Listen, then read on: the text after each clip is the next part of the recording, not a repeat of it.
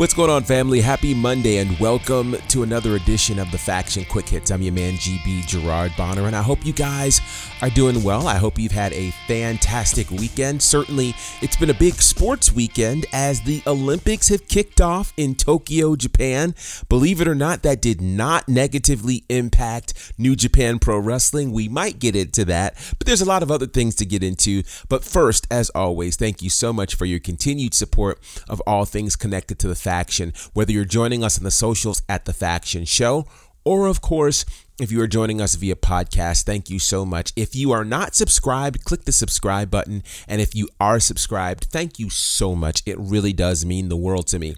Also, let me just mention this to you because some of our supporters have talked about perhaps missing episodes and things like that. You can always go back and check out previous episodes if you've missed them. Of course, on our socials, we'll usually post when we've got an episode, but all of our archived episodes are available on the channel that you're listening to us on right now. So, by all means, whether it's Apple, Google, whatever, you can always listen to what we've got going on. So, with that said, go back and check out some previous episodes that you may have missed. They're not super long, but I guarantee you they're going to give you some information that will uh, certainly help you out and some opinions that I think you'll enjoy as well. So, with that said, Lots to get into, including what happened this weekend, which was just a massive weekend. Let's first start with SmackDown, another big show for WWE. It's the first time that SmackDown emanated from two locations at the same time, that being in Cleveland, Ohio, and of course at Rolling Loud in Miami, Florida. Now, this week's episode of SmackDown brought in 2.008 million viewers, which is down down about 177,000 viewers from the previous week. So there's a couple of things. First and foremost, obviously, there was massive momentum coming with the return of fans to the arena.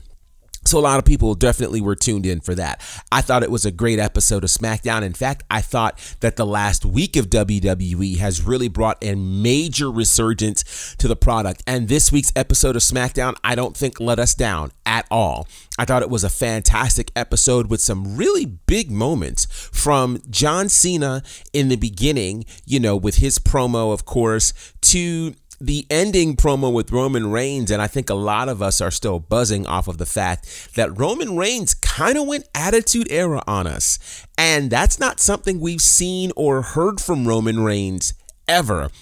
So I think that's going to endear some fans to him. I know a lot of people on the socials were talking, as well as what Paul Heyman did in his version of John Cena's theme song, which is pretty hilarious to say the least. So I definitely think there were some big hits and wins for SmackDown. I also think there was a miss or two. And so let me go ahead and dive into that. This Rolling Loud situation, which optically was epic, right? Like it was just really something you don't get to see every day. Pro wrestling at a live music festival was huge. It was massive. There were easily over 80,000 people, maybe even 100,000 people there on Friday night. It was incredible to see. However, in comma, and this is where I think things are interesting. While I do think the optics were great and it proved to produce some great visuals, I don't think the effect was properly reached. Truth be told, there's not necessarily a large cross section of hip hop fans who are wrestling fans, particularly if there's not been some sort of engagement there. So it certainly felt like the folks who were there were watching this just to pass the time. They did not have any sort of real connection to what was going on. And I gotta say, to give them Chad Gable versus Angelo Dawkins as the first match probably wasn't the best move either. That wasn't going to get them inspired, but I will say this, and this is going to sound controversial, but you'll get it. I understand why the Street Profits and Bianca Belair were there. It makes sense. You have to understand your demographic, and I think they understood very clearly okay, who would this crowd in their mind relate to?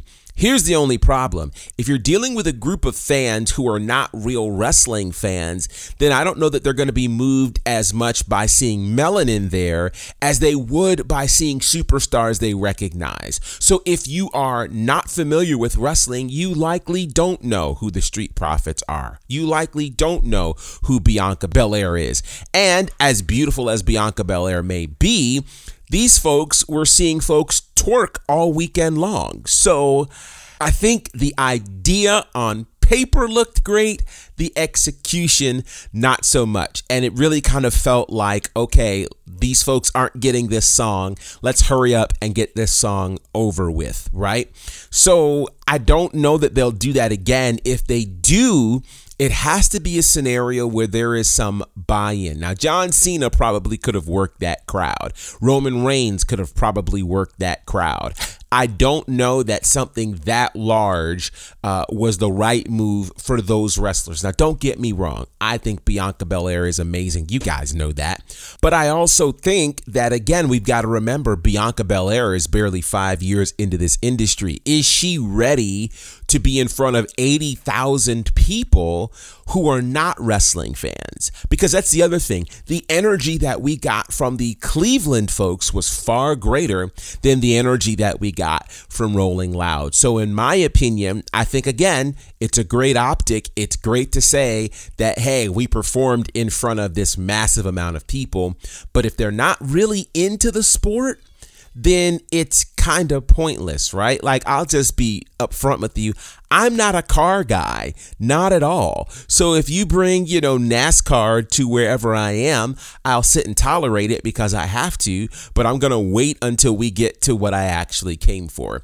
And that's what Friday night felt like when Rolling Loud was on. So I don't think it achieved what WWE wanted, but again, you're in front of 80,000 people, so you're in front of 80,000 people. Hopefully, in the future, WWE will appreciate putting their product in front of an audience that actually is vested in it. It makes a world of difference. One of the few mistakes I think WWE has made in this post pandemic era, and I'm calling it post, but it's not really post. With that said, let me also throw this in here that I also think it was irresponsible. Okay. I'm just to go ahead and put it out there.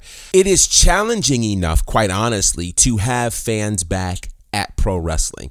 Getting 14, 15,000 people together in close quarters while COVID 19 is continuing to rage is probably not the smartest move. It's probably not the most sensitive move as well.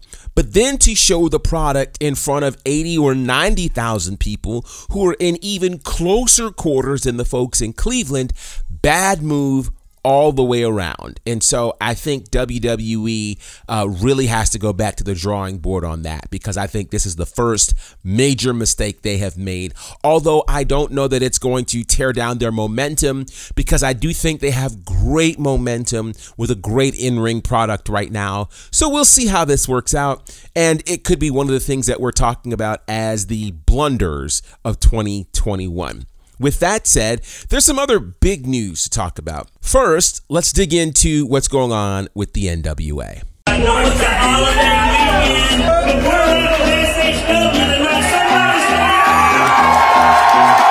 This is SHW 29. It's going to be an absolutely stellar night with two big title matches and the most unpredictable show in all of independent wrestling. Come on, somebody stop this. We, the monster they thought they wanted.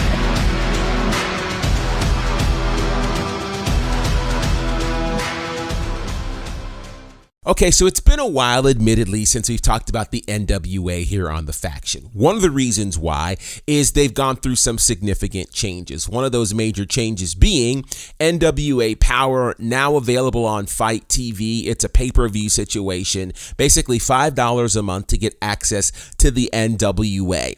With that said, they're also putting, you know, some features and the like on their YouTube channel. And they've made a big announcement that the NWA is returning to the Chase in St. Louis for four big nights. It's going to kick off with the NWA's first ever all female pay per view. It's called Empower, and it'll take place on Saturday, August the 28th in St. Louis. That'll be followed on August the 29th with NWA 73 as the NWA honors 73 years of what they've been doing in this sport. Then, for the next two nights, the 30th and the 31st of August will be tapings for NWA Power. The first time that NWA Power has been taped outside of Atlanta and with an audience since the pandemic. So, should be very, very interesting to see. With all of that said, I've got to tell you, I did take a little peek at what's going on with the NWA, and there are some cool moments happening. I love seeing, of course, the Pope right now as a television champion. I'm enjoying seeing JTG, one of our first interviews here on the faction, uh, really doing well in the hunt for the National Heavyweight Championship. Really cool to see him there. Some other superstars are there as well. I will say, though, that it doesn't feel like the initial iteration of the NWA and NWA Power it feels different. And part of the reason why is it's the intangibles for me, right? The things that people don't really talk about that make a great wrestling broadcast. First and foremost, I think we enjoyed the old school feel of the NWA from their graphics to the production, et cetera, et cetera.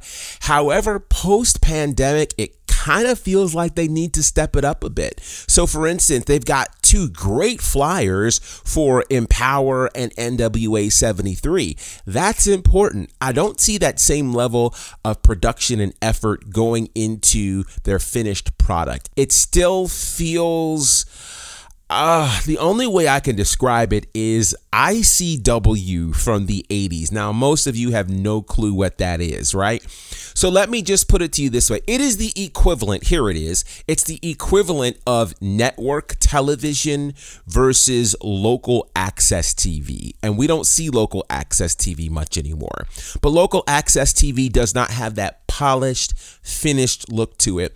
And listen, everybody is stepping things up with fans back. Ring of Honor really has been stepping things up, and we haven't talked much about them, but the way they've stepped up their production since they returned last year is really something incredible. And I think that the NWA could really, really learn from that. Impact has stepped things up. The NWA has got to step things up. Here's the other challenge the NWA has in the commentary booth. Now, of course, you expected me to say that, right? I mean, after all, commentary is what we do.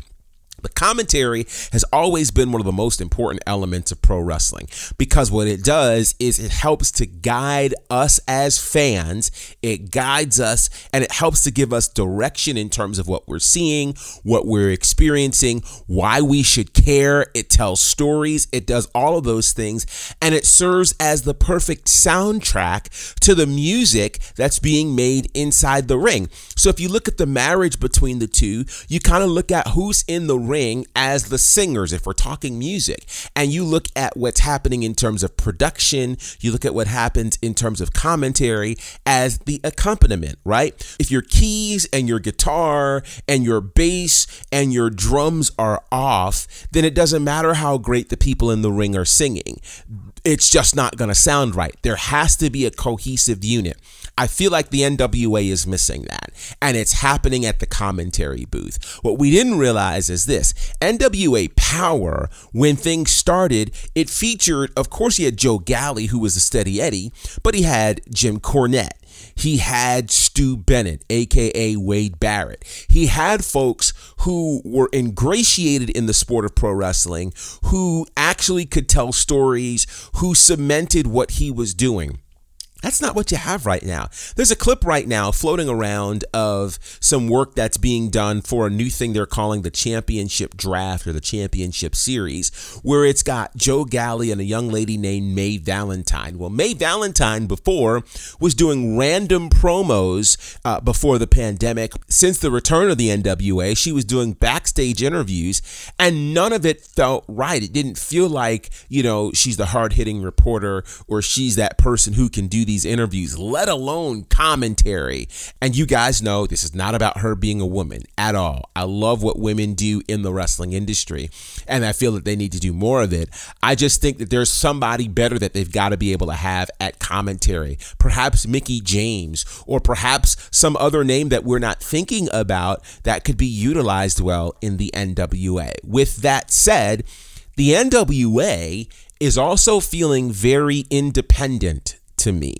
They're not feeling like the massive company. They're not feeling like a Ring of Honor or, Lord knows, an AEW or WWE. And part of what we're seeing with that is their talent is wrestling in other places. So, for instance, I saw uh, Slice Boogie, who's part of the NWA, also part of Major League Wrestling this weekend. Uh, several folks who we've seen in the NWA or in other places are working in other spaces, and perhaps it's because there's the opportunity to get an additional payday, which I understand.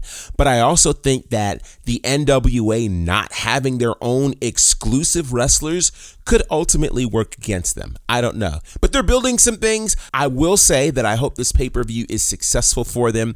I feel like they need a number of wins and they certainly need additional revenue. So being back on the road will be helpful for them and hopefully we'll move NWA Power back to YouTube. I'll be interested to see if there are numbers available to tell us how things are going in terms of the viewership with NWA Power on FITE TV versus on YouTube.